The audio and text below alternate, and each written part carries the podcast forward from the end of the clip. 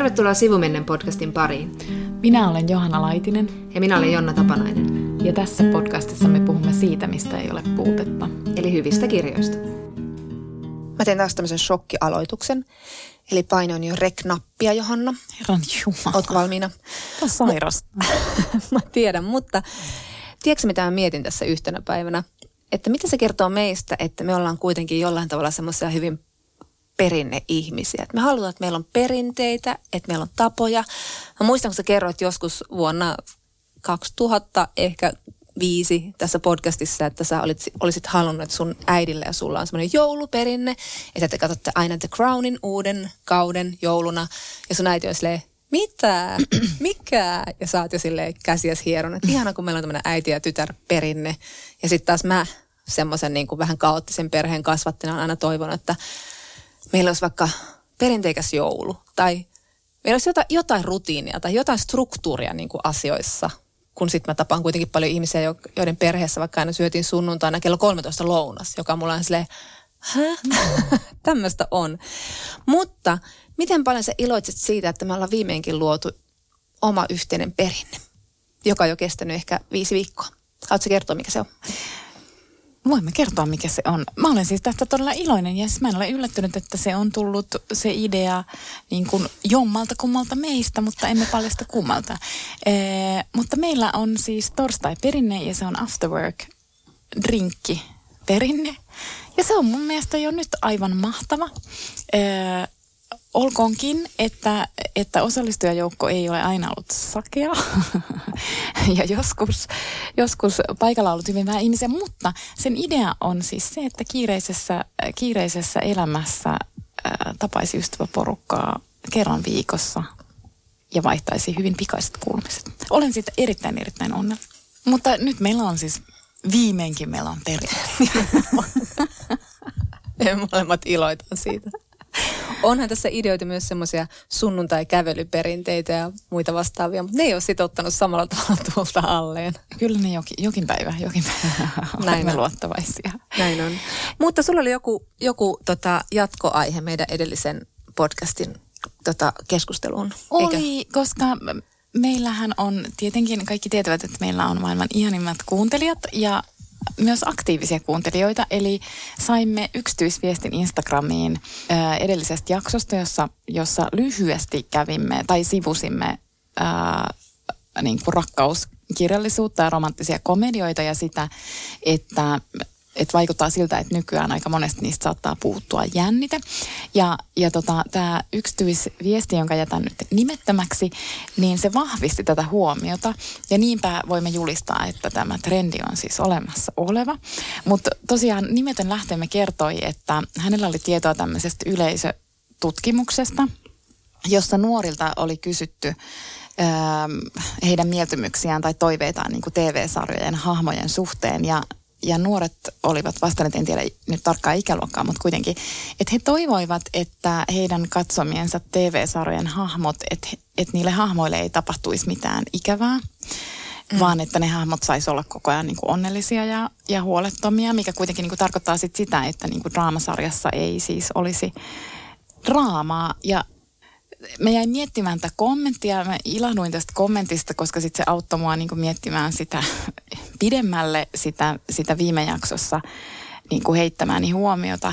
Koska mä jäin sitten pohtimaan sitä, että voiko siinä taustalla olla siis se, mikä niin kuin läpäisee ikään kuin tämän ajan, eli onnellisuusvaade, mikä me kaikki niin kuin tunnistetaan. Mm. Että meillä on niin kuin, ei pelkästään vaatimus olla onnellinen, vaan että me halutaankin olla onnellisia. Ja se on niin kuin yksi tosi semmoinen iso ja selkeä, anteeksi mä hipaisin minun valtavan suurta kaulakoruani niin ja se helähti tässä. mutta mut kuitenkin, niin.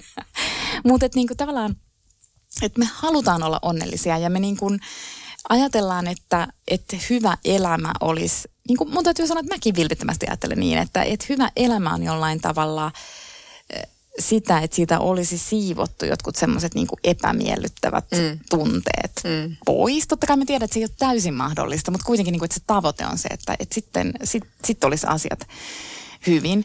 Mutta että niin kuin, että, että sit voi ajatella, että, että siitä voi seurata siis ää, niin kuin kyvyttömyyttä vastaanottaa ikäviä kokemuksia mm. elämässä. Ja ja, ja niin tämä kanavoitusfiktio on sitten. Niin, ja sitten tämä tavallaan voi niin olla sitä, että, että niin toivotaan, että myöskään niin fiktiossa ei olisi näitä ikäviä kokemuksia. Koska ne niin tavallaan ne, ne on semmoista niin jotain ekstraa siinä elämä, elämässä ja niin ikävää ekstraa, että ne pilaa sen niin kuin, hyvän elämän. Ja sitten mä niin mietin just siinäkin, että, että meillähän annetaan myös semmoisia elämän ohjeita, että, että ei pelkästään niin, että me toivotaan, että siitä elämästä on poissa niin kuin ne ikävät puolet, vaan että meidän pitää myös aktiivisesti siivota sitä elämää niistä mm. puolista. Eli säkin tunnistat tämän niin kuin ohjeen, että jos sun elämässäsi on joku negatiivinen ihminen, joka mm. niin, kuin niin sanotusti vie vaikka elämästäsi energiaa eikä anna sinulle jotain, niin sunhan niin kuin se nykyohje on, että sun pitää niin kuin hankkiutua eroon siitä ihmisestä. Kyllä, tämä on aina naurattanut silleen, eli sun ystävä ei saa masentua, ei saa niin kuin traumatisoitua, ei ankeilla. Elämän pitää olla aika keveätä ja menestystä ja hän antaa sulle silkkaa niin kuin positiivista energiaa. Niin. Ja niin. just kun puhuttiin viime jaksossa siitä, miten niin kuin ihmiset aikuista ja kokee kaikenlaista ja tulee sitä niin kuin, no sitä matkatavaraa tulee elämään mukaan koko ajan, niin siinä on aika vaikea niin kuin välttää vaan niitä ikäviä kokemuksia ja pysyä semmoisena keveänä kaksikymppisenä, jos koskaan on ollut keveä kaksikymppinen. Niin. Niin, kyllä. Ja sitten jotenkin, jotenkin mä niinku mietin, niin kuin aiemmin mä ajatellut, että ehkä se, niinku se että, että sanotaan, että kun ihmiset tai nuoret eivät kestä enää, ja en pidä siis sen nuorena, mutta kuitenkin, että, että sanotaan, että, että ihmiset ei enää kestä niin kuin ikäviä kokemuksia elämässä. Sitten mä oon ajatellut sillä, että tämä on vain jotenkin niin kuin vanhojen ihmisten tapa niin kuin pilkata ja ivata nuorempia sukupolvia, mm, mutta ehkä kyllä. se on siis myös osittain totta. Mm. Ehkä se on oikeasti myös niin kuin osittain totta.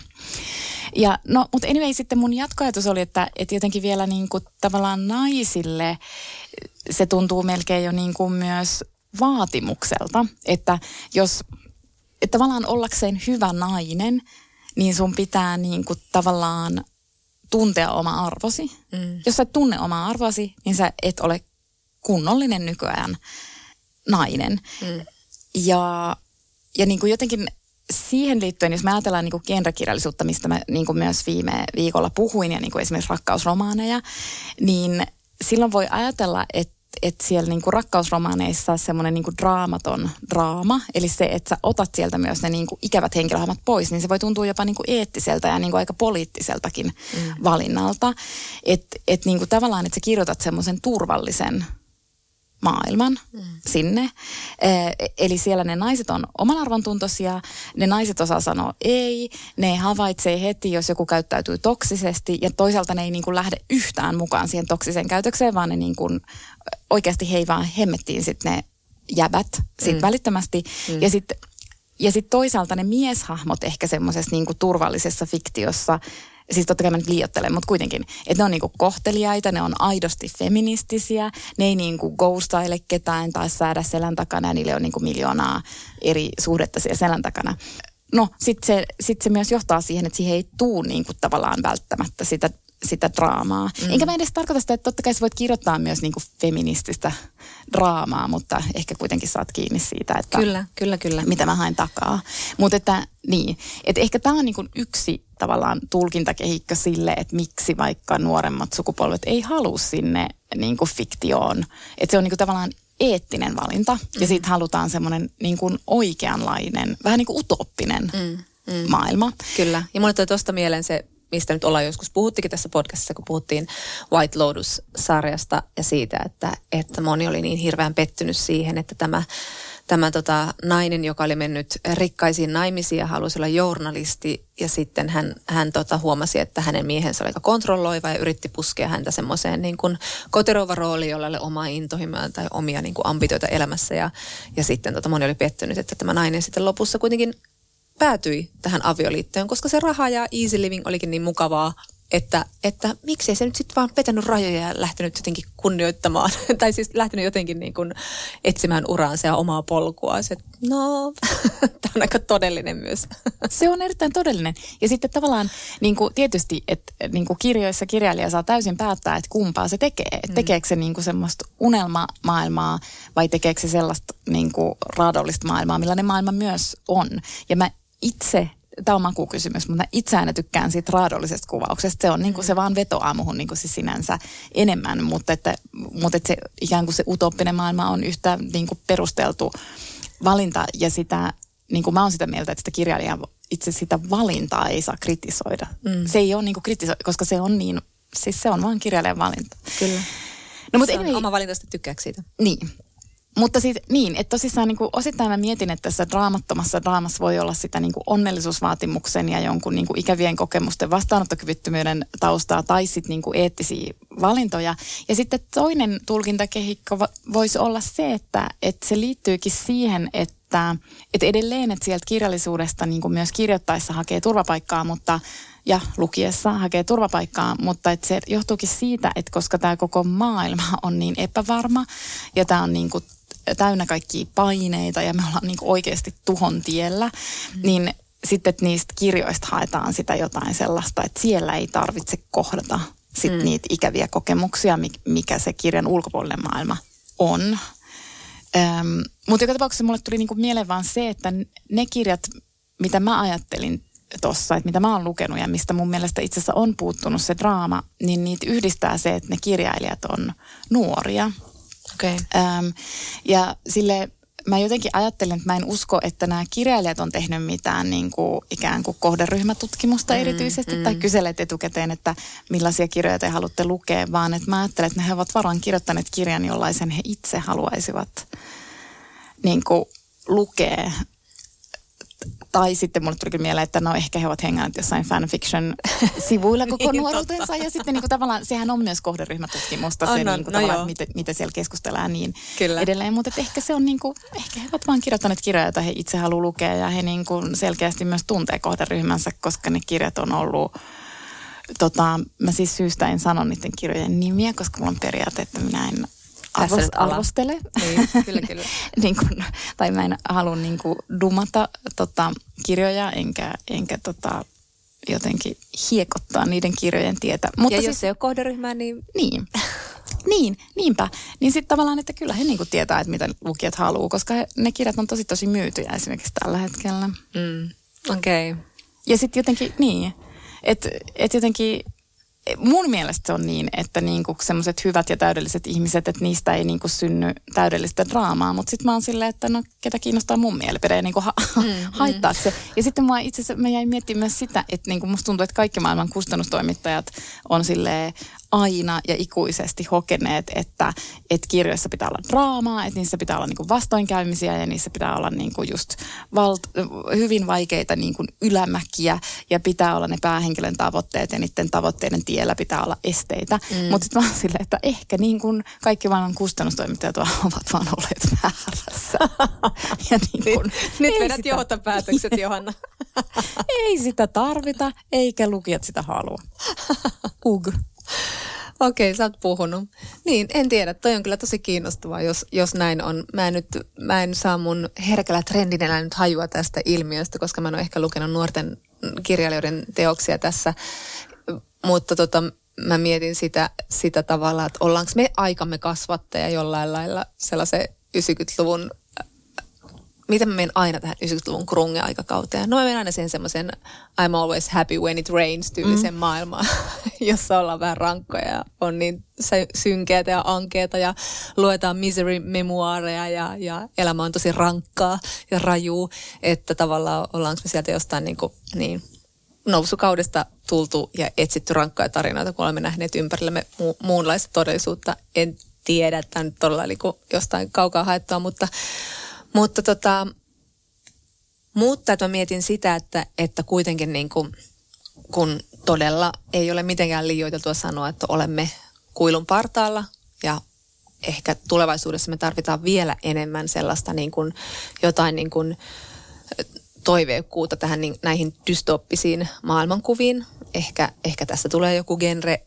tai toisaalta taiteessa jo käsitellään sitä mm. maailmaa, mm. joka on jo niin kuin tavallaan sen ympäristökatastrofi ja ilmastokriisin niin kuin tuolla puolen, että mm. jotain on tehtävä, mutta maailma on jo, on jo luisunut sinne johonkin Kalifornian maavyörämän tavalla, että, että tavallaan niin kuin, mutta siltä mä mietin sitä, että... Sinulla ei vielä ole sähköpostitiliä käytössä.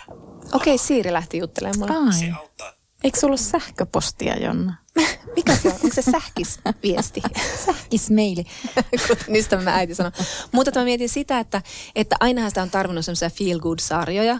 Aina on niin kuin välillä tukeutunut semmoisen, että nyt mä en pysty katsoa mitään tällaista niin kuin naisten kidutus, mm. pornoa tai muuta vastaavaa, mutta kyllä niissäkin jännitetään, kyllä niissäkin draamaa on. on. tulee mieleen Ted Lasso, just ehkä puhunkin joskus siitä, semmoinen hyvän mielen sarja, joka sijoittuu futismaailmaan Englantiin ja siinä on tämmöinen yltiöpositiivinen coach Ted Lasso, joka sitten niin kuin sarjan edetä. Siinä on koko ajan tietty jännite, että mitä tapahtuu. Ted Lassoa inhotaan, paljastuu, että hänellä on siellä masennusta, mutta se säilyttää koko ajan semmoisen positiivisen ihmisiä, raka, ihmisiä rakastava ja yhteentuovan ilmapiirin, joka teki todella hyvää mm. niin kuin viime vuonna mulle, ja mä odotan, että se tulisi toinen kausi. Mutta kyllä siinä on niin kuin ihan jännite ja draaman kaari niin. olemassa, että ei sillä vaan niin kuin silleen rälläti rälläti auringonpaisteesta auringonpaisteeseen. Niin. Mutta kiinnostaa, mun täytyy nyt herätä ja tutkia tätä asiaa ja ehkä lukea jotain muutakin kuin mutta sitten mä jäin vielä miettimään oikein tämmöinen niinku klassikkosarja, joka ei kerro yhtään mistään, eli Seinfeld. Mm. Mutta sitten kyllä mä niinku mietin, että onhan siinäkin niinku jännite niissä jaksoissa. Koska yleensä se jännite tulee siitä, että Jääkö se feel good sarja kyllä ole, koska ne on, se on enemmän se myötähäpeä sarja. Niin. Ei se ole, mutta silti mä mietin vaan niin kuin sille, että eihän siinä, niin kuin tavallaan se, sehän on siis, niin kuin sille, sitähän kuvaillaan siis mm. sarjaksi, jossa ei tapahdu mitään. Mm. Eli tavallaan, jos jossa ei tapahdu mitään, niin silloin voi ajatella, että siinä on jännite. Mutta kyllähän niissäkin jaksoissa on niin kuin jännite, koska ne yleensä niin kuin pelkää, että jääkö ne kiinni jostain. Mm. Niin kuin hyvin, itse asiassa niin kuin hyvin tyypillinen niin kuin dra- draaman jännite, että jääkö ne kiinni jostain valheesta tai kyllä, kyllä. tosi useinhan ne niin kuin peittelee jotain mokailujaan valehtelemaan tai muuta. Kyllä. Ja sitten niin kuin, Kyllä. No joo. Ehkä me palataan tähän vielä tota jatkossa ja varmaan palataankin, mutta mm. kiitos äh, ex-naapurille tästä vinkistä. Sanoit tämmöisen vihjeen. Mm-hmm. Mm-hmm. Edelleen nimetä. Edelleen.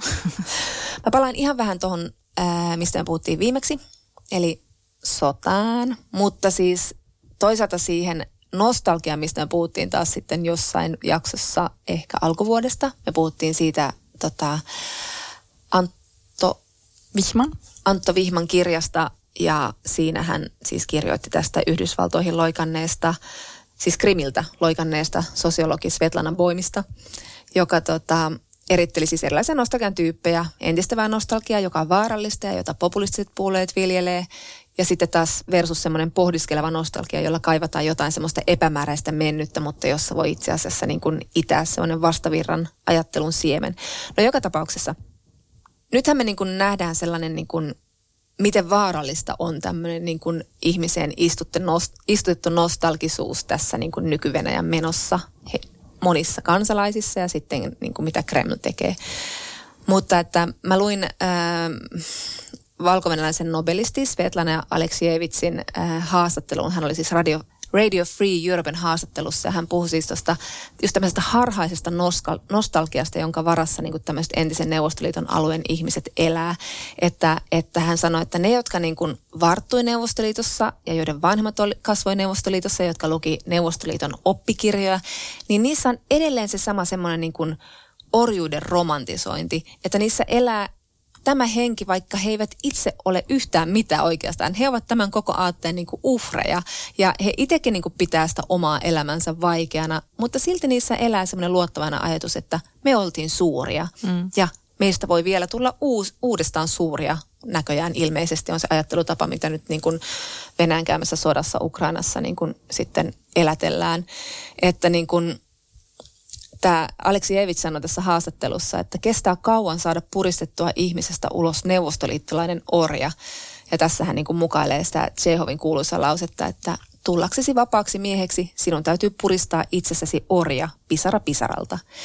Mutta että niin kuin Svetlana Aleksievits on kuvannut ihan mahtavasti just sitä, että mitä tapahtui sille neuvostoliittolaisen ihmisen psyykelle, kun Neuvostoliitto mureni. Eli siis, että yhtäkkiä tilalle tulee semmoinen kaoottinen yhteiskunta, jossa on niin kuin toisessa kädessä paukkurauta ja toisessa kädessä dollareita. Että ollaan niin kuin aivan sekaisia.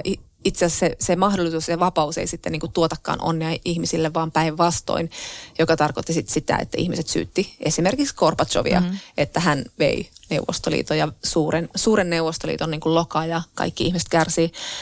Mutta että jotenkin mä mietin sitä, että kun kun mekin ollaan puhuttu Aleksievitsistä ja sitten hänen niin kuin just tästä neuvostoihmisen loppukirjasta ja, ja sodalle naisen kasvoja kirjasta, että mä haluaisin jonkun, joka kronikoisi kaikkea, mitä nyt tapahtuu samalla niin kuin tarkkanäköisyydellä ja sydämellä, mitä Aleksievich on tehnyt. Että joku, joka keräisi näitä ihmisten tarinoita. Myös niin kuin niiden ihmisten, jotka vastustaa sotaa nyt Venäjällä ja jotka on niin kuin, joista on niin kuin tiristetty kaikki vastarinnan siemenkin. Ei nyt kaikki, mutta joka tapauksessa. Ja ehkä se siellä itä nyt pikkuhiljaa tai nousee pintaan nyt niin kuin näiden viimeaikaisten tapahtumien takia. Mutta että jotenkin niin kuin, kun mä mietin tämä just tämä nostalgia, että, että niin kun, kun meillähän on ollut tähän Gorbatsovin tämmöinen soft spot, hän on ollut tämmöinen niin kuin, myös länsimaisen median esittämisen takia me ollaan koettu, että hän on rauhanmies ja vapautta ja kaikkea muuta. Ja hän nyt kuoli sitten elokuussa. Ja mietin Korpaa nyt tässä, tässä niin kuin, että kuinka niin kuin hän on vaikka hän oli siis tietenkin ristiriitainen persona ja hänellä on ollut omi, omia julmuuksia tilillä ja hän on ollut tämmöinen, niin kuin, hän kannatti ilmeisesti krimin valtaamista. Eli hänessä on elänyt se sama neuvostoliittolainen nostalgikko, mistä Aleksievich puhuu. Mutta että hän on kuitenkin niin kuin Putinin verrattuna semmoinen niin kuin Moskovan olympialaisten miskakarhu, kuitenkin semmoinen pehmeä, pörheä ja no, sympaattinen ja, ja kaikkea muuta. Mutta että nyt kun hän kuoli, niin mä huomasin, että tulee joku semmoinen, semmoinen vähän niin kuin, että ismit kuolee, että nyt Gorbachev kuoli. Mm. että jotain tapahtuu, vaikka hän on kuitenkin ollut sivussa kaikesta jo, jo vuosikymmeniä, mutta mutta ja muutenkin että, mulle tulee, musta tuntuu, niin kuin, että kaikki niin kuin todella moni semmoinen niin iso, iso nimi yhtäkkiä mm. niin kuin kuolee sillä niin kuin, että lyhyellä. Iso nimi. Silleen lyhyellä Se aikavälillä. vuotta hallinnut Elisabetta ja muuta vastaavaa. niin, niin mutta siis oikeasti. Ja sitten, että joku niin kuin Godard niin. kuolee. Tai siis silleen niin kuin tavallaan, että yhtäkkiä niin kuin, yhtäkkiä musta tuntuu, että okei, että kaikki varmaan, jotenkin mä liitän sen kaikki tuohon sotaan, vaikka sillä ei ole välttämättä mitään tekemistä sen kanssa, mutta mä oon silleen, että kaikki on vaan silleen, että nyt mä en enää jaksa. Niin, niin. Joku saa mannerlaatat jytisee. Niin. Ja okei, ja... he ovat myös, okei, tässä voi ikä olla pieni selittävä tekijä no. heillä kaikilla, mutta silti vaan silleen, että ne on vaan silleen, että nyt minä en enää jaksa. Mutta sitten tulee myös sellainen turvaton olo. Nimenomaan, koska ne on tietynlaiset kehikot, joiden varassa elämäänsä on rakentanut sille, että on SDP, on keskusta, on kokoomus, on Mauno Koivisto, on nämä niin kuin, on tietynlaiset niin kuin lainalaisuudet elämässä ollut, jotka on imassut sieltä niin kuin lapsuudesta. Ja sitten kaikki muuttuu yhtäkkiä. Mieti, kun Paavo Väyrynen kuolee. Mitä sitten tapahtuu? Mä en tiedä, joku... Tai sille jot... ei yhtään mitään, mutta... Jotkut varpajaiset, ei, ei mikä se on, mikä se on, ruumiinvalvojassa sitten järkätään. Mutta siis pakko suositella. Mä en tiedä, onko mä suositellut tätä, koska en voi muistaa asioita kahden vuoden taakse, mutta tämä dokumentti, Werner Herzogin dokumentti Ystäväni Karpatsov on nyt Yle Areenassa edelleen. Ja mä katsoin sen silloin, kun se tuli pari vuotta sitten, koska tietenkin, koska tämä on ihan loputtoman kiinnostavaa aikaa, just se, miten niin kuin Neuvostoliitto hajoaa. Mä en tiedä mitään kiinnostavampaa vaihetta mm. ihmisten, niin kuin ihmiskunnan historiassa. Mä en tiedä, miksi se on jotenkin niin kiinnostavaa, mutta se varmaan kiinnittyy omaan lapsuuden kokemukseen ja miten sen koki kuitenkin aika voimakkaasti ja jollain tavalla lohduttomasti. En tiedä miksi.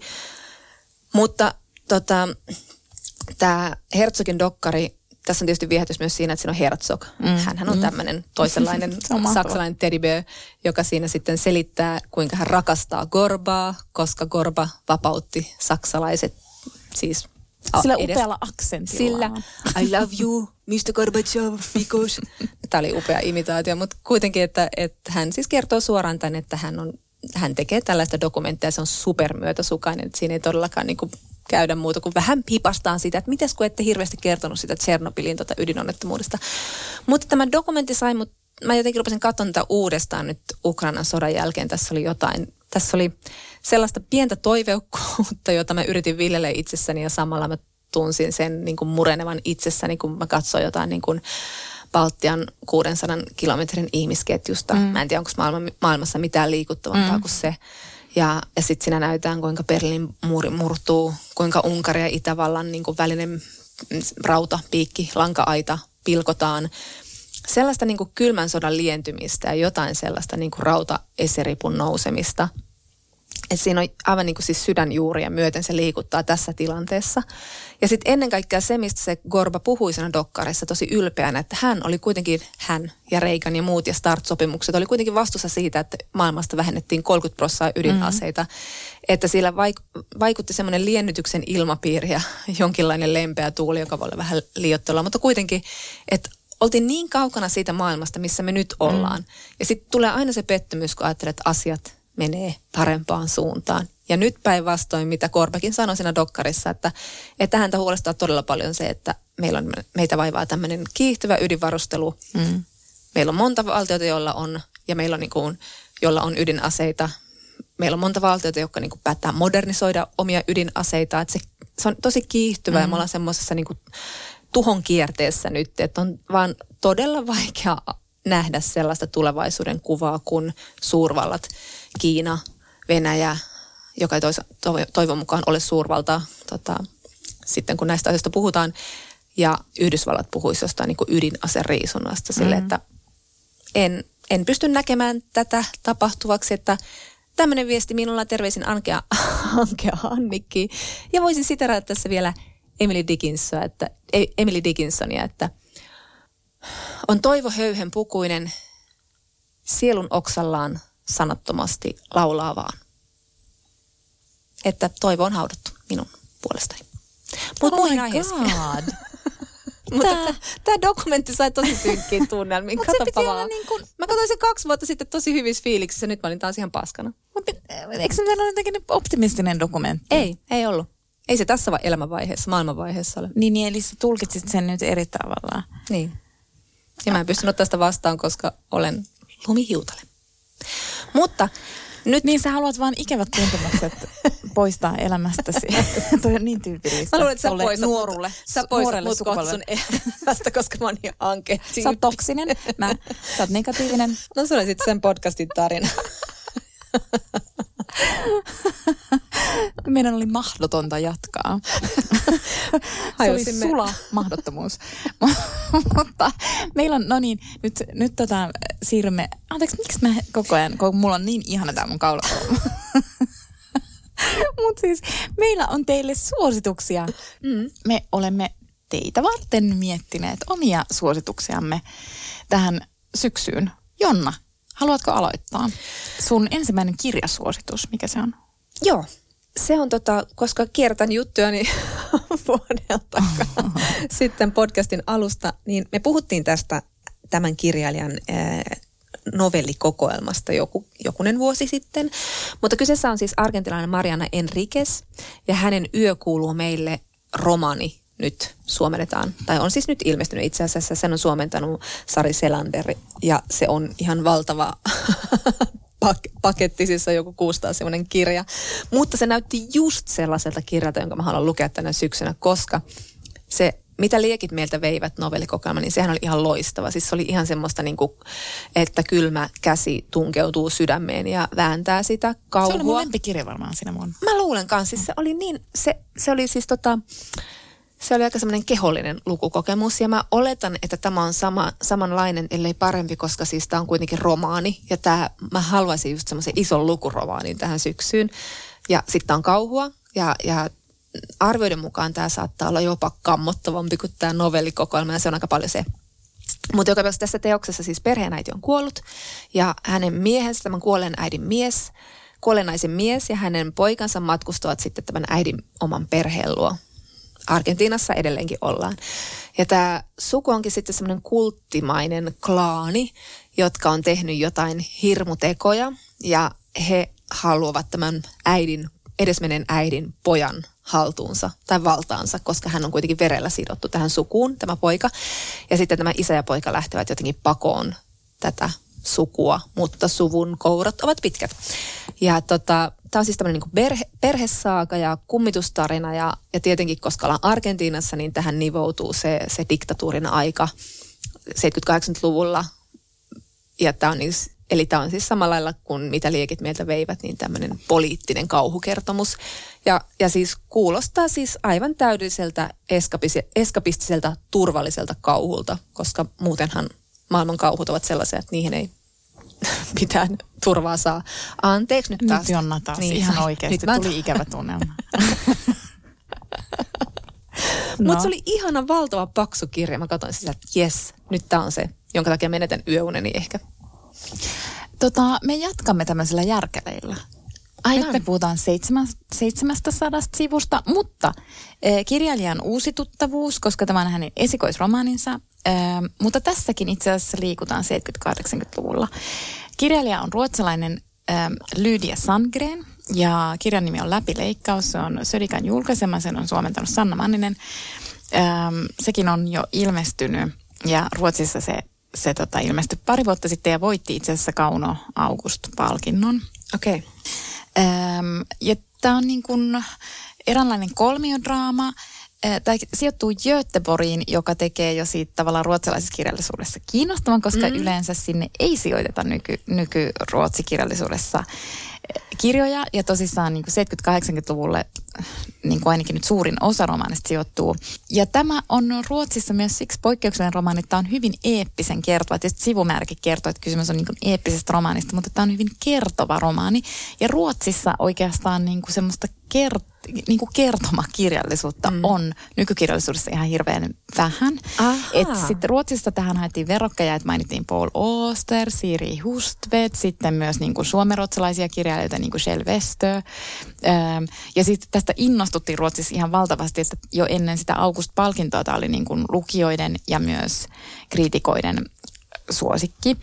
Sitten tässä on kiinnostavaa myös se, että tämä sijoittuu kustannusmaailmaan, josta niin usein mä itse ajattelen, kun mä oon itse kustannusmaailmassa töissä, niin mä oon aina niin ajatellut, että ei se voi olla kiinnostavaa kellekään muulle, mutta se, se teoria on osoittanut vääräksi, niin kuin vaikka Sherlock Anarchy-sarjassa.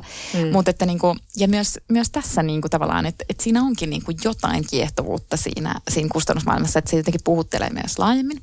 No, tää, kuten sanoin, että tämä myös hullasi kriitikot ja tämä sai siis todella ylistävät arviot Ruotsissa tämä kirja, mutta sitten yksi kriitikko, se oli Dagens Nyheterin kriitikko, se oli ihan silleen, että ei mistään kotoisin ja sitten se oli ihan silleen, että kriitikot on aivan sekasin. Ja sitten veti siitä myös johtopäätöksen, että kri, kritiikki on kriisissä. ja siis hänen, niin kuin hänen perustelunsa, että, että se ajankuva on paperimakunen, että se ei tunnu niin kuin, niin kuin jotenkin oikealta. Ja sitten hänen mielestään sitä romaania oli luettu ironisena, vaikka se ei kyllä niin kuin hänen mielestään ole ironinen romaani. Ja sitten että siinä ei ole temaattista syvyyttä. Ja sitten sit hänen teoriansa oli, että kriitikot ei enää niin kuin osaa arvioida tämmöisiä eeppisiä suurromaaneja, koska siitä on niin pitkä aika, kun Ruotsissa on kirjoitettu Aivan. sellaisia. Mutta, mutta niin, ollaan jotenkin vähän sekaisin sille, tämmöistä niin, uutta ja et, freshia. Niin, että se tuntui niin, Mä niin hänen teoriansa oli, että se tuntui niin erilaiselta se kirja. Mutta mut siis joo, mutta että niin kuin tavallaan, että tämä, tämä kirja, joka siis itse asiassa vaikuttaa niin kuin hyvin ikään kuin jopa vanhanaikaiselta, mutta kyllä siinä ilmeisesti on niin kuin myös reflektiota ja niin kuin okay. vähän postmodernia otetta. Mutta kuitenkin se tuntuu niin kuin tavallaan tosi vanhanaikaiselta, niin yhtäkkiä se olikin niin kuin todella freesi tulokas Ruotsista. Okei, okay, kiinnostavaa. Mutta pystynkö mä lukemaan kahta noin pitkää romaania tänä syksynä? Se jää nähtäväksi. Luotto on vähäinen. No mutta Mä skaalaan saman tien paljon pienempään, koska siis me ollaan puhuttu myös tästä kirjailijasta, eli ranskainen Edward Louis, joka on kirjoittanut muun muassa Ei enää Edi, hänen esikoisteoksensa, hänen niin kuin kasvamisestaan ö, patriarkaalisessa työläisyhteisössä Ranskan ö, reunamilla, Ranskan, miten se nyt sanoisi, missä se nyt oli? Landella, eli Skutsissa. Oliko se Skutsissa? No siis... Ei se varmaan mikään pikkukaupunki, se oli kyllä ihan Lande, niin. joo, kyllä. Tai se oli, se oli tosi tosi pienissä paikoissa. Jotain niitä maaseudujuttuja, mistä ei ole mitään Mistä me ei tiedä mitään. Joo, no mutta siis tosi. Ironia ei ole kuollut. Ei, ei se kyllä meidän sukupuolella Niin, no mutta joka tapauksessa sitten hän on kirjoittanut siis näitä autofiktiivisia, kuulostaa niin, kuin niin understatementilta, mutta siis semmoisia vereslihaisia ö, otteita omasta elämästään. Ö, esimerkiksi kirjassa Väkivallan loppu, jossa hän dokumentoi oman raiskauksensa. Ja, ja sitten tota, hän on kirjoittanut Kuka tappoi isäni, joka kertoo hänen isästään ja siitä, miten hän on, niin kuin, isä on ollut, oman, niin kuin, on ollut Ranskan politiikan uhri, tämmöistä niin Macronia ja kaikkien muiden, äm, sanon nyt se hirveä pressa siellä ennen Macronia, se kauhea jäbä. Sarkozy. Sarkozy. Niin tota, kaikkien näiden, näiden niin tavallaan politiikan uhri tekemättä kuitenkaan isästään mitään niin kuin tällaista silkkaa uhria. Isä oli kauhea ja tämä Edouard Louis kärsi hänen, niin kuin, Edouard Louis kärsi hänen niin kuin, ö, lapsenaan. Mutta nyt hän on kirjoittanut siis kirjan äidistään ja se ilmestyy nyt tässä syksyllä ja sen nimi on Naisen taistelut ja muodonmuutokset ja siinä siis käydään läpi sitten taas, että minkälaisia mahdollisuuksia naisella on patriarkaatissa ja varsinkin kun on työväenluokkainen, niin onko niin kuin mitään mahdollisuuksia elää elämää, joka ei olisi silkkaa kidutusta. Ja siis tämän Luin tyyli on niin jotenkin sellaista hätkähdyttävää, mutta ilmeisesti tässä uudessa kirjassa hänellä on vähän lempeämpi ote. Mm-hmm. En tiedä, mitä se tarkoittaa, mutta odotan kuitenkin jälleen kerran tosi vavahduttavaa kirjaa. Mm. Ja huom, ei ole pitkä, ainakaan luulisi.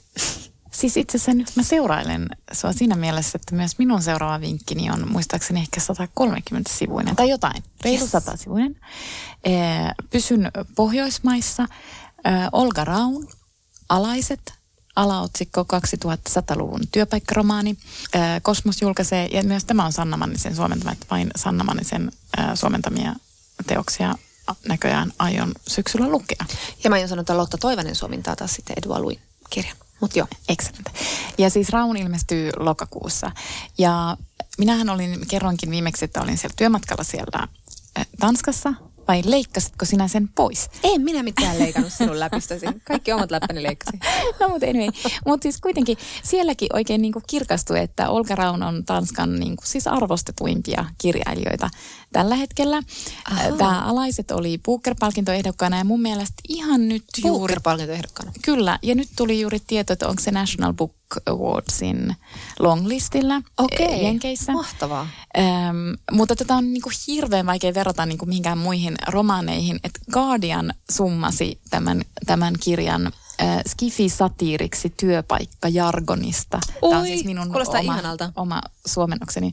Mutta, et, mutta tämä on niinku esimerkki Skifistä, joka sitten solahtaa niinku tosi vaivatta sinne niinku ikään kuin kaunokirjalliseen kerrontaan tai kaunokirjallisuudeksi, eikä ole niinku siitä jotenkin niinku irrallinen genre. Mutta siis tässä kirjassa ollaan, mä, mä en oikeasti pysty summaamaan tätä mitenkään järkevästi, mutta tässä ollaan avaruudessa ja siellä matkustajina on ihmisiä ja humanoideja. Okay. Ja siis ja siis tavallaan siis se, tulee käsitte- se kirja vaan käsittelee jotenkin ihmisyyttä, ehkä niin kuin tälleen tosi isosti summattuna. Mutta mä en pysty summaamaan sitä juonta sen, sen tota, Ei tarvitse, toi kuulostaa jo nyt aivan sellaiselta pakko lukea.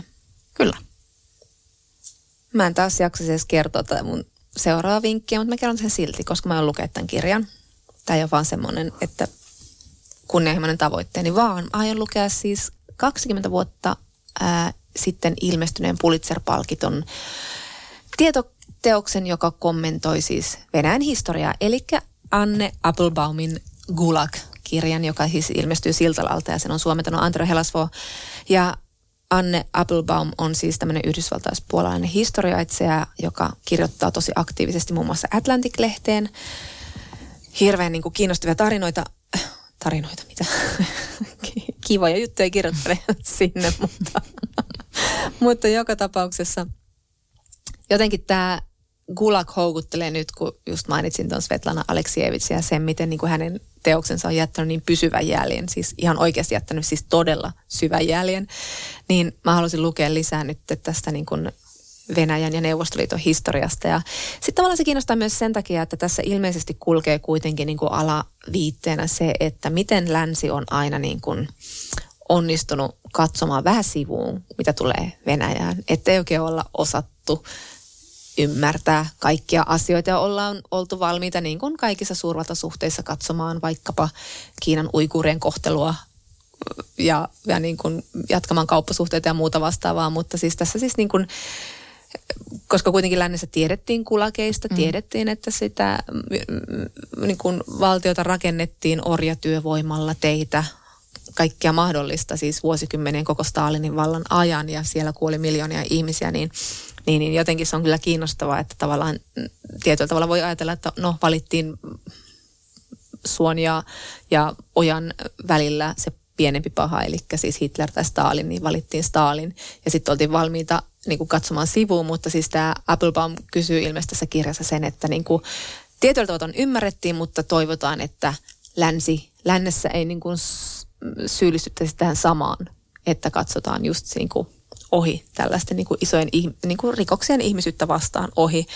Mutta että se nyt ei ehkä näytä ihan siltä, että se on niin kuin mennyt mm-hmm. siihen suuntaan, jos miettii, että niin kuin sen jälkeen kun Krim, vaikka Krimi vallattiin, niin, niin, niin maailman johtajat bailas jossain shotsissa Putinin kanssa oliko se futiksen EM vai jääkiekon EM vai EM vai mitä nyt olikaan, mutta joka tapauksessa, että pystyttiin katsomaan kaiken ohi ja sitten ollaan katsottu myös Georgian ohi, ollaan katsottu Tsetsenian ohi, ollaan katsottu aika monen asian ohi ja, ja tota, että tavallaan se teema tässä kirjoittaa, äh, kiinnostaa, mutta myös tietenkin se, että tämä on täynnä semmoisia ihmisten tarinoita sieltä, selviytyjen tarinoita, että millaista se oli ja, ja niin kuin miten siellä selvittiin ja, ja millaisissa ajatuksissa sen jälkeen jotain elämää rakennettiin. Mm. Että vähän tämmöinen Aleksievits-tyylinen projekti, mutta ilmeisesti kuitenkin enemmän tämmöinen tietoteos. Mm. Myös minun seuraava kirjani on tietokirja. Se ilmestyy Sammakolta. Se on Sue Okei, nyt mä tunnustan, että mä en tiedä yhtään, mitä tämä laustaa. Prideaux. Miten sä veikkaat, mitä tämä laustaa? Pri, pride. Miten se kirjoitetaan? Prideaux. Prideaux. Pride. Pride. mutta kun tämä on britti. No mutta anyway, ah. tämä oli, tää oli nyt todella hyvä sisältöä kaikille kuulijoille. Hyvää kontenttia. Olkaa hyvä. Mut kuitenkin. Ei leikata pois. kuitenkin. Tämän kirjan nimi on Minä olen dynamiitti ja alaotsikko Friedrich Nietzsche elämä. Mahtava otsikko. niin, niin. tai titteli. Ja siis se on lainaus Nietzscheltä, mutta siis joskus joskus aiemmassa jaksossa sanoin, että, fi, että mua niin, mä haluaisin lukea enemmän filosofiaa. No, katsotaan kuinka paljon sitä nyt tässä sitten luen, mutta sitten tietysti myös niin filosofit niiden ajatusten takana kiinnostaa. Mm. Tämä on Briteissä ilmestynyt neljä vuotta sitten, tämä kirja. Ja tätä ylistettiin. Briteissä tämä elämäkertori on kokenut. Hän on mun mielestä kirjoittanut ehkä Strindbergistä ja Munkista. Okay. Ähm, Mutta kuitenkin tämän kirjan pointti on siis se, että Nietzschellähän on tosi huono maine, mutta nyt viime vuosina hän on kuitenkin alettu niin kuin, tulkita laajemmin. Että jos se hänen vanha maineensa on niin kuin se, että hän on pidetty natsina, koska hänellä oli tämä Übermenschin mm, idea, mm. mutta sinänsä se natsileima on hieman hassu, koska Nietzsche kuoli vuonna 1900. Mm. niin kuin. Mm. Ähm, mutta kuitenkin, että niin kuin, tavallaan jo vuosikymmeniä niin kuin nykytutkijat on sitten kuitenkin yrittäneet tulkita häntä jotenkin niin kuin ikään kuin oikeammin. Mm. Tai, sit, tai, tai jotenkin, niin kuin, että, että, sillä, että siinä ei olisi pelkästään sitä natsileimaa. Ja niin kuin nykytutkimuksen valossa sitten tätä tulkintaa niin kuin tästä natsismista pidetään väärinymmärryksenä. Ja hänestä nähdään niin kuin todella paljon kaikkea muuta ja oikeasti todella paljon kaikkea muuta, koska häntä pidetään niin kuin silleen tyylin postmodernismin aikaisena tunnistajana ja häntä osittain pidetään niin performanssirunoilijana.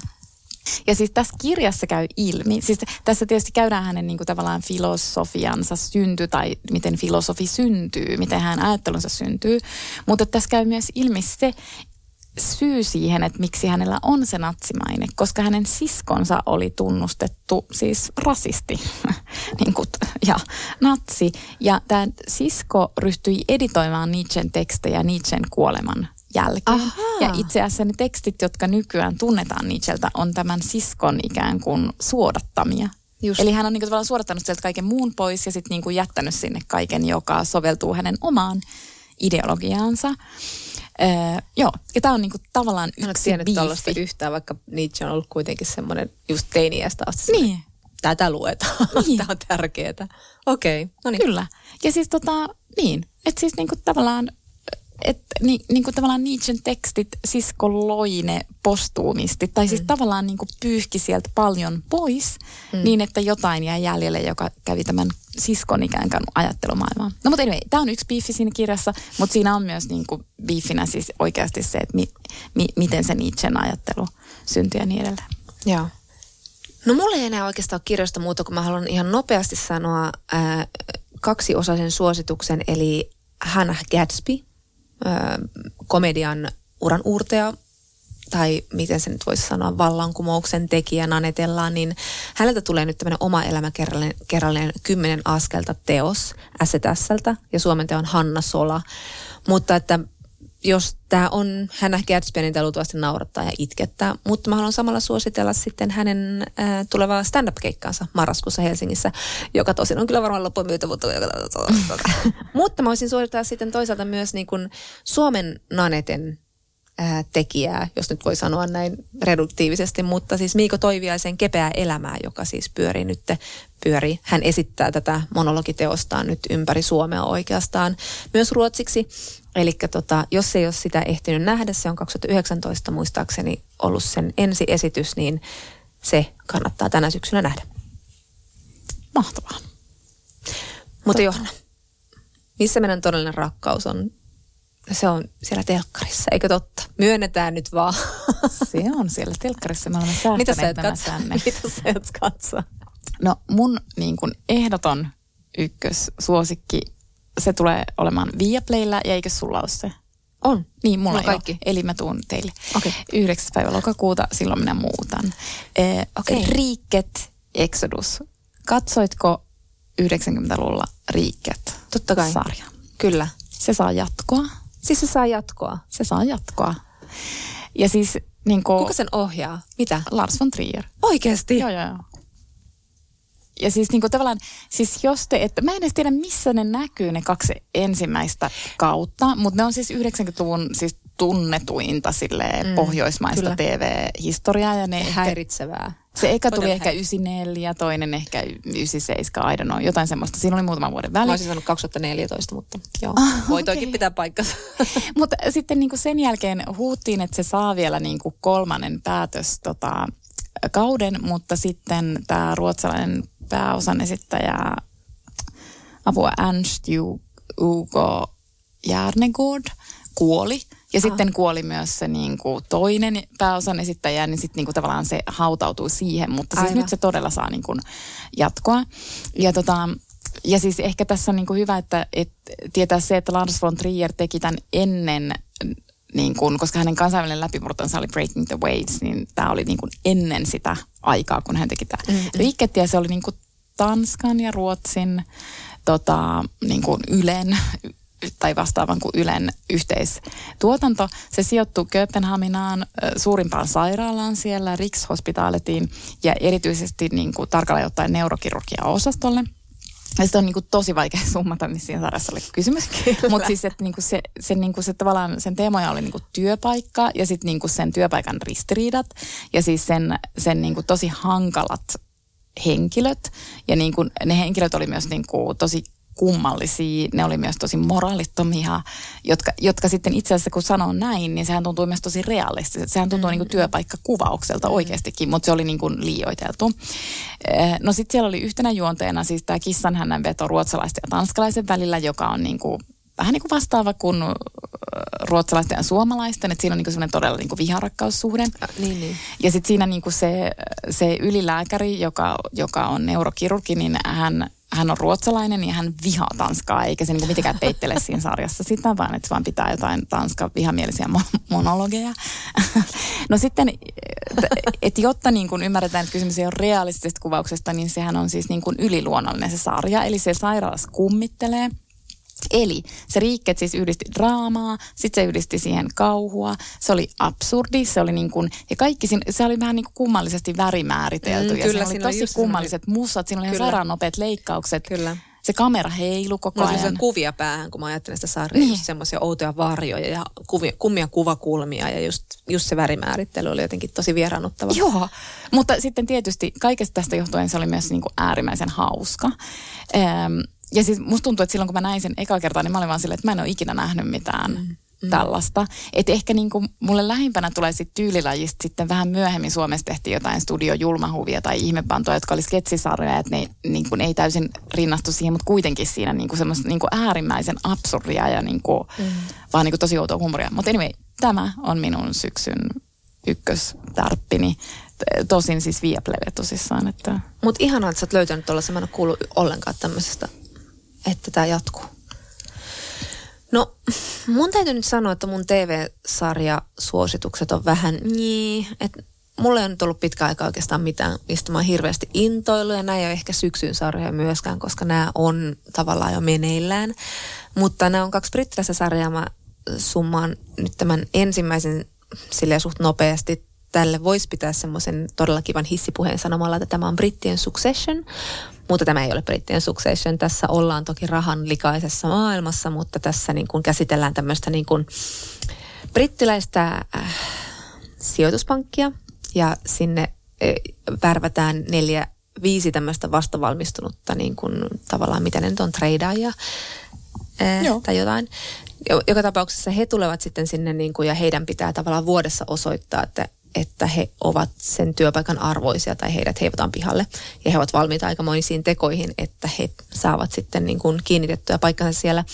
Ja tota, tämä on britti, eli tämä tarkoittaa vähän semmoista successionin tyylistä niin kuin todella törkätä kielenkäyttöä, mutta tässä niin kuin on ihan helvetisti seksiä, paljon niin kuin kokkelia, alkoholia, sekoilua. Ja nämä ihmiset on myös niin kuin tosi nuoria, eli he, he niin kuin jaksavat sille bailata yön ja mennä aamulla sitten treenaamaan tai shorttaamaan tai mitä nyt he tekevätkin. Mutta joka tapauksessa – jotenkin tässä sarjassa on parasta se, että näitä, näistä päähenkilöistä on jotenkin vaikea saada otetta. Että näistä ei ole tehty semmoisia yksioletteisia tyyppejä, että näistä olisi voinut tehdä semmoisen aika helpon semmoisen, että okei, okay, tässä on nyt se tyyppi, joka ponnistaa työväenluokasta ja okei, okay, tässä on nyt se snobi Oxfordin kasvatti ja tässä on nyt tämä niin kuin, äh, hemmoteltu tyttö, joka etsii vähän omaa uraansa, mutta nämä on kaikki vähän semmoiset, että näistä ei oikein mennä niin kuin tietää, että näissä säilyy semmoinen mysteeri, semmoinen ihmisyyden mysteeri, mistä Sadie Smith puhuu, että näitä ei selitä puhki, näistä ei oikein niin näitä motiiveita ei ymmärrä tämän sarjan aikana mitenkään. Ja, ja koko ajan vähän se, että miksi se toimii noin, miksi se toimii taas noin. Ja kukaan ei ole mitenkään niin kuin selkeästi hyvistä tai pahista tai mitään muutakaan, myöskään niin kuin näistä muista ihmistä siellä. Mutta tämä ei myöskään niin kuin selle, että tämä maailma on todella, niin kuin, voit kuvitella investointipankki vai mikä mm. sijoituspankki, niin se on niin kuin todellakin, niin kuin ollaan aika sille siinä itsessään, eli ankeassa rahamaailmassa, niin tässä ei kuitenkaan niin kuin, vaikka tämä on semmoinen suksessionin tyylinen karnevalistinen sekoboltsisarja tietyllä lailla, joka menee ihan äärimmäisyyksiin, niin tämä on aika silleen niin kuin realistinen tietyllä lailla, niin tässä kuitenkaan ei pakoteta näitä päähenkilöitä semmoisiin niin kuin mukamas moralistis-eettisiin pohdiskeluihin, että, että mutta miksi minä teen tätä työtä, vaan että ne on siellä sille, että tässä ollaan, tätä tehdään ja tärkeintä on raha. Mm. Tärkeintä, että mä teen mun asiakkaille rahaa ja mä itse tienaan siinä samalla. Että sehän olisi ihan sama kuin me pantaisiin joku niin kuin Successionin Shiv sille pohdiskelemaan silleen, mutta onko raha ja valta loppupeleissä tärkeää, koska ei, ei niin kuin tolla tasolla, mm. ei tämmöistä kysymystä voi mm. esittää, vaan mm. se on tärkeä. Se on niin kuin se koko elämän ydin ja tässä mm. sarjassa nimenomaan on myös sitä. Ja tota, tässä on jotain sellaista niin kuin, en mä tiedä, tässä on jotain tosi, tosi viehättävää tässä sarjassa. Siis Hesarin arviossa kuvailtiin, että nämä ihmiset on mitään sanomatta, että tämä sarja on ihan surkea. mä sanoin, että no elämme eri todellisuuksissa, koska tämä on mun mielestä niin kuin todella tässä säilyy jännite koko ajan. Tässä on paljon käänteitä ja, ja, ja nämä tyypit tässä on niin kuin keskiössä semmoinen niin kuin Jenkeissä tullut ö, musta mimmi, joka niin kuin on päättänyt sille, että, että hän selviää, hänellä ei ole varaa yhteenkään virheeseen, joten hän niin kuin tekee kaikkeensa, että se, mm. se niin kuin pärjää siinä maailmassa. Mutta tota, se ei silti tarkoita, että nämä, työ, nämä tyypit niin kuin olisi jotenkin onnellisia tietenkään. Että ne kokee vain ihan järkyttävää niin kuin vieraantuneisuutta ehkä omasta mm. elämästä, joka kasvaa pikkuhiljaa siinä, mutta sitä ei mitenkään alleviivata. Ja sitten mä haluan sanoa, että tämän eka jakso oli ohjannut Lena Dunham muuten. Ah. Me nyt on meneillään siis toinen kausi ja se on niin kuin siis kesken HBOlla. Okei, sitten Joo. mun, minun äh, toinen sarjavinkkini on The Split. Oh my god, mä en muista mikä sen nimi suomeksi on. Eroja ja avioeroja. Avioeroja ja eroja. Ehkä. Jotain sellaista. Mutta siis mä tiedän, että tämä tulee SVT Playlle marraskuun alussa tämä näkyy jo, niin kuin, tai on jo näytetty Briteissä, mutta mä en saanut selville, että milloin tämä tulee Yleltä. Mä oon ihan varma, että se tulee sieltä, koska ne kaksi aiempaa kautta on Ylellä näytetty. Ja siis nyt mä tiedän, että mä en niin kuin mitenkään anna tälle sarjalle oikeutta, kun mä summaan tämän hissipuheella, koska se on silleen niin kuin, että tämä kuvaa lontoolaisten huippujuristien elämää. Päähenkilö on avioerojuristi Hanna, silleen anteeksi, voinko, voinko jo nukahtaa, joka no, risteilee... Ka- sijoituspankkireista. Että, mm. No, mutta Hanna, joka risteilee kahden miehen välillä seuraavat torkut. ja sitten, ja joka uudella kaudella joutuu käsittelemään omaa avioeroa silleen, oh, no niin, ja nyt nukkumaan. Mutta siis tämä on oikeasti vilpittömästi yksi mun lempisarjoista kautta aikojen. Yksi selittävä tekijä on toki pääosan esittäjä Nikola Walker, jolta katson kaiken, missä hän ikinä esiintyy. Siis hän on oikeasti, siis hän on oikeasti maailman ihanin näyttelijää. Ja siis tämä on ihan huippudraamaa, tämä niin kuin herättää kaikki emotiot, tämä on niin kuin surullista, tämä itkettää, mutta sitten kaikki ne käänteet hyväksyy ja niin kuin, niin no okei, tässä voi myös sanoa, että nämä käänteet hyväksyy, jos tykkää Aristoteleesta. Niin. Se ei ole niin itsestään selvää. Se ei ole itsestään selvää. Nuorempi sukupolvi. Jos on tämmöistä tosi niin kuin valtavirran vastaista ajattelua harrastava ihminen, niin...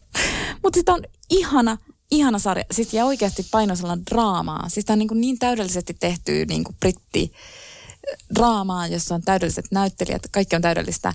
Ja tämän sarjan taustalla on Sisters, tuotantoyhtiö, joka on mun mielestä tosi kiinnostava. Se on naisten perustama ja niillä on ihan hirvittävän hyvä nenä ja niillä on niin kuin kauhean hyvä touchi. Ne on muun muassa tuottanut sen, tai ollut tekemässä sitä Chernobyl, sitä Ai. fiktiivistä Okei. sarjaa. Mä tykkäsin siitä ihan tosi tosi paljon. Kyllä, ja sitten niiltä on tulossa tämä, mä en tiedä tunnetko tämän uh, This is going to hurt niminen kirja, jonka kirjoitti semmoinen lääkäri kuin Adam Kay. Se oli ihan todella todella uh, myyty kirja Briteissä. Se on mun mielestä suomennettukin, mutta Suomessa se nyt ei noussut samalla tavalla, mutta se mm. perustuu tämän Kayn tämmöiseen tietokirjaan, jossa siis hän käy läpi niin kuin lääkärin työtä, eli käytännössä äärimmäisen stressaavaa duunia ja jossa niin kuin tavallaan ne työntekijät on osa todella isoa järjestelmää ja niin kuin tavallaan osasia siellä isossa järjestelmässä, vaikka ne tekee niin kuin eh, todella tämmöistä ihmistyötä ja niiden pitäisi niin kuin pystyä tekemään ihmisläheistä työtä. Mutta mm. kuitenkin Joo, mutta kuulostaa, kuulostaa, ja siis mä katsoin silloin, kun sä suosittelit tätä,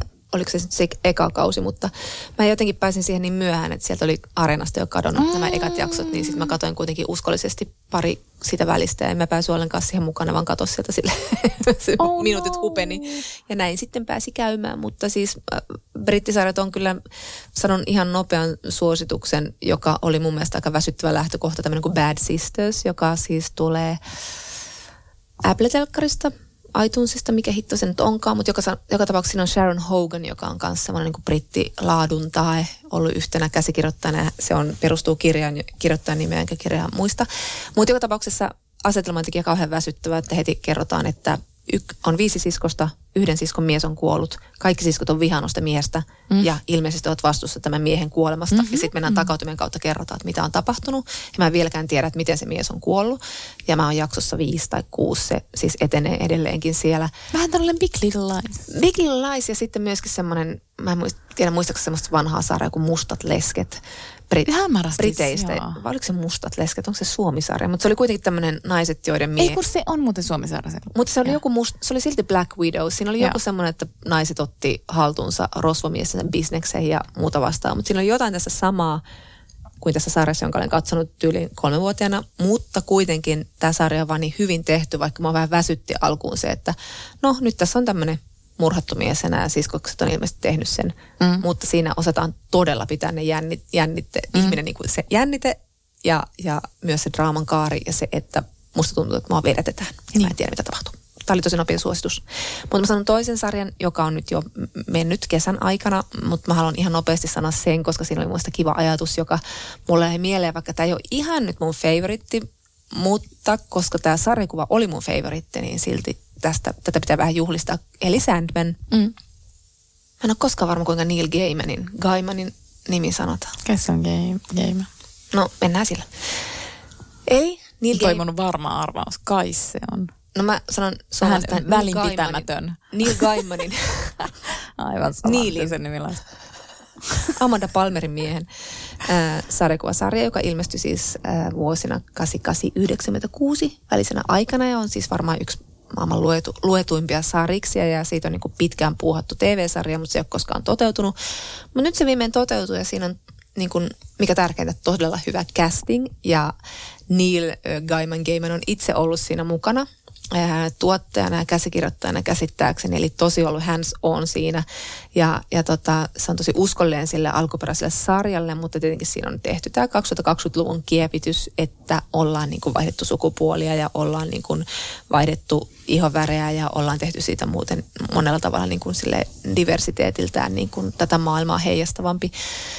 Mutta tota, tämä on fantasiaa, tämä vie niin toiseen universumiin, tämä on ihana satu. Mutta mä kuuntelin siis Neil Gaimanin haastattelun New York Radio Hourista ja hän kertoi sitten tästä sarjasta ja sitten hän kertoi siitä äh, sellaisen anekdootin semmoisesta tapahtumasta, joka on vaikuttanut Sandmanin semmoiseen yhteen hienoon kohtaukseen, jossa Morpheus menee helvettiin pyytämään Lucifer Morningstarilta, eli siis saatanalta apua. Eli tämä, mä kerron tästä kohtauksesta kohta, mutta siis Gaiman, Gaiman oli tästä Mä kohta, kertaan- mä katson no kun pointti on siis se, että toisaalta mun sukunimi on Laitinen. Sen mukaanhan se lausuttaa siis Gaiman. Totta, mä noudatan tätä savolaista.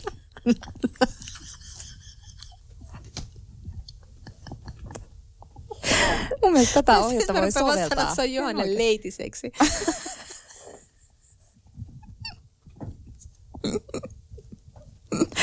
Kyllä. Elikkäs Neil Gaiman oli koululainen ja sitten hän oli ollut niin kuin, no, tunnilla. Ja sitten opettajalta oli joku kysynyt, että uskooko tämä opettaja helvettiin. Ja sitten opettaja oli siteerannut jotakuta, joka oli joskus sanonut tai kirjoittanut jossain, että minun on pakko, pa- minun on pakko uskoa helvettiin, koska se on kirkon doktriini, mutta minulla ei ole mitään velvollisuutta uskoa, että siellä on ketään. Ja tämä on sitten vaikuttanut niin kuin Gaimanin ajatukseen siitä, että mikä ja millainen on helvetti. Että ehkä se helvetti onkin niin kuin vaan paikka, jossa on ihmisiä, jotka kuvittelee, että heidän pitää olla siellä, että he ansaitsee sen, että he ovat tehneet jotain niin hirveää, että he rankaisevat itseään sillä, että he ajattelevat, että he ovat helvetissä. Joten tämä ajatus sitten taas generoitui Sandmanin tämmöiseen kohtaukseen, jossa siis Sandman, eli Morpheus, eli loputon, eli uni, menee äh, sinne helvettiin. Ja sitten tämä Lucifer Morningstar kysyy Morfeukselta, että mitä valtaa muka unilla on helvetissä? Ja sitten Morpheus vastaa, että mitä helvetti olisi, jos siellä olevat eivät voisi uneksia taivaasta. Ja musta oli jotenkin ihana tota, kommentti ja ajatus siitä, että miten helvettiä voi ajatella. Että se on oikeastaan vain meidän niin kuin, pään sisäinen kuvitelma, miten niin kuin, meitä, tai siis niin, no, mitä mä tässä lähden sen, enempää selittämään. Mutta joka tapauksessa tämä sarja on kuitenkin niin kuin sellainen, kuten sanoin, aika semmoinen, Miksi se ei ole sun suosikki? siitä puuttuu jotain sitten kuitenkin. Se on ehkä vähän liian siisti, sisäsiisti. Siitä puuttuu jotain sellaista. sellaista. Mutta tässä on myös todella hieno kuolemahahmo, josta Gaiman sanoi myös tässä samassa haastattelussa, että hänellä on 30 vuotta tultu sanomaan, että sinun kuolemahahmosi tai henkilösi on auttanut minua pääsemään yli läheiseni menetyksestä, koska tässä on hyvin lempeä kuolema, joka tulee ja tarttuu ihmisiä kädestä ja sanoo, että nyt sun on aika lähteä. Ja sitten ihmiset saattaa vähän vastustella sitä, mutta sitten he lähtevät. Ja se on hyvin niin kuin kaunis niin kuin kuvaus kuolemasta. Mä itse asiassa katsoin, outoa kyllä, mä rupesin katsoa keskeltä tätä sarjaa ja se syy siihen on se, että minun veljen lapseni pyysi minua katsomaan hänen kanssaan, mutta kun hän oli jo aloittanut sen sarjan. Ja siis mitäpä minä en tekisi Totta kai. veljen lasteni vuoksi, niin minä en voinut kieltäytyä siitä. Minä sanoin, että No ei ole hirveä minä, uhraus. Tietenkin Mä minä suosittelen katson. just tässä. Niin, mutta siis yleensä mä olisin silleen, että no ei mun kannata katsoa, kun mä en ole Niin, niin. niitä muita jaksoja. Mutta sitten mä olin, että Joo. tietenkin minä katson jakson kuusi, koska miksipä ei. miksipä ei. Mutta siis tota, joo, mutta siis äh, mä ihan kyllä tykkäsin siitä, mutta ehkä tunnistan kyllä tuon niin kuin sii, Joo. siisteyden ajatuksen. Ne maailmat on vähän liian semmoiset, liian satumaiset. Mm. Minä haluan kertoa tähän loppuun tämmöisen helvettivitsin. Aha, Se ei ole minun vitsini tietenkään, okay. kun minä en keksi mitään vitsiä, vaan minä törmäsin siihen äh, Instagramissa. Ja se kuuluu niin, että... Ootas nyt, mun pitääkään muistaa. Se meni. Itse asiassa ei edes ole mikään vitsi, vaan se oli meemi. Ja siis, kaikki vitsit on meemejä nykyään. mutta se, Suomalainen, ruotsalainen. Okei, se ei ollut toi, Okei. mutta se oli se toinen. Eli siis se oli se, että, että helvetissä saattaa olla vähän viileähkö tunnelma, kun kuningatar Elisabeth kohtaa Dianan. Anteeksi, ei se edes ollut helvetissä, kun se oli taivaassa. Mitä?